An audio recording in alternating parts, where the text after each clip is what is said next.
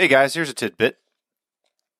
So, in preparation for interviewing people who have experienced various outpourings and moves of God, turns out my mother and and I and some of my siblings were experiencing the overflow of Toronto in 94. I didn't know that.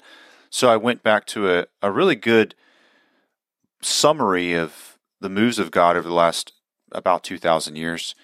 It's a book by Eddie L. Hyatt, H Y A T T. 2,000 Years of Charismatic Christianity is the title of the book. So I was flipping to the summary. It's only a paragraph long of the Toronto blessing, but it opened up with an outpouring that actually happened in Florida, so way south, away from Canada and uh, Toronto, like 10 months before. So let me just read read that to you. Let's remember the history here. This is on page 181 of that book. In March 1993, South African evangelist Rodney Howard-Browne arrived at Carpenter's Home Church in Lakeland, Florida for a scheduled one week meeting. The one week meeting, however, became a 14 week revival. Pastor Karl Strader declared it to be the greatest move of God he had ever seen. Quote, it was like something from the history books. End quote. Spiritual phenomenon common in past revivals, such as falling, weeping, and joyous laughter, occurred nightly, attracting large crowds. By the fourth week of the revival, so many conversions had occurred that a baptismal service was held with 1,500 being baptized. By the end of the sixth week, cumulative attendance had exceeded 100,000, with many pastors and church leaders attending and being profoundly affected. After 14 weeks, Howard-Browne closed the meeting, saying that God had shown him that the revival in Lakeland was not to become a Mecca, but that he was to carry the revival throughout America. After holding similar meetings at Calvary Cathedral International in Fort Worth, Texas, Oral Roberts University in Tulsa, Oklahoma, and Rhema Bible Institute in Broken Arrow, Oklahoma, Howard-Browne returned to Carpenter's home church in Lakeland, Florida for a series of meetings in January 1994. One of those attending these meetings was Randy Clark, pastor of a vineyard church in St. Louis, Missouri, who was seeking for a new level of spiritual power in his life. Clark was profoundly impacted in these meetings by what he saw and by what he experienced, including a burning sensation in his hands.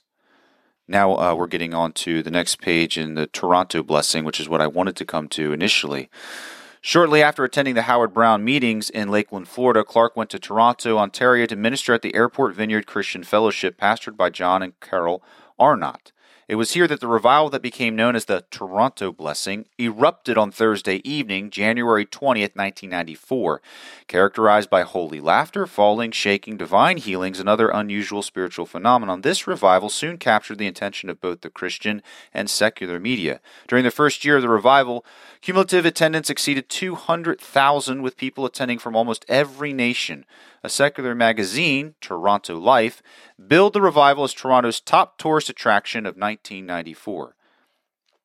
So, what I want to share with you guys right now in this tidbit, we have just had an out, a national outpouring at Asbury College in Kentucky as of February ish, like the first February 8th, I think it was. That lasted, I guess, about 12, 12 days or so.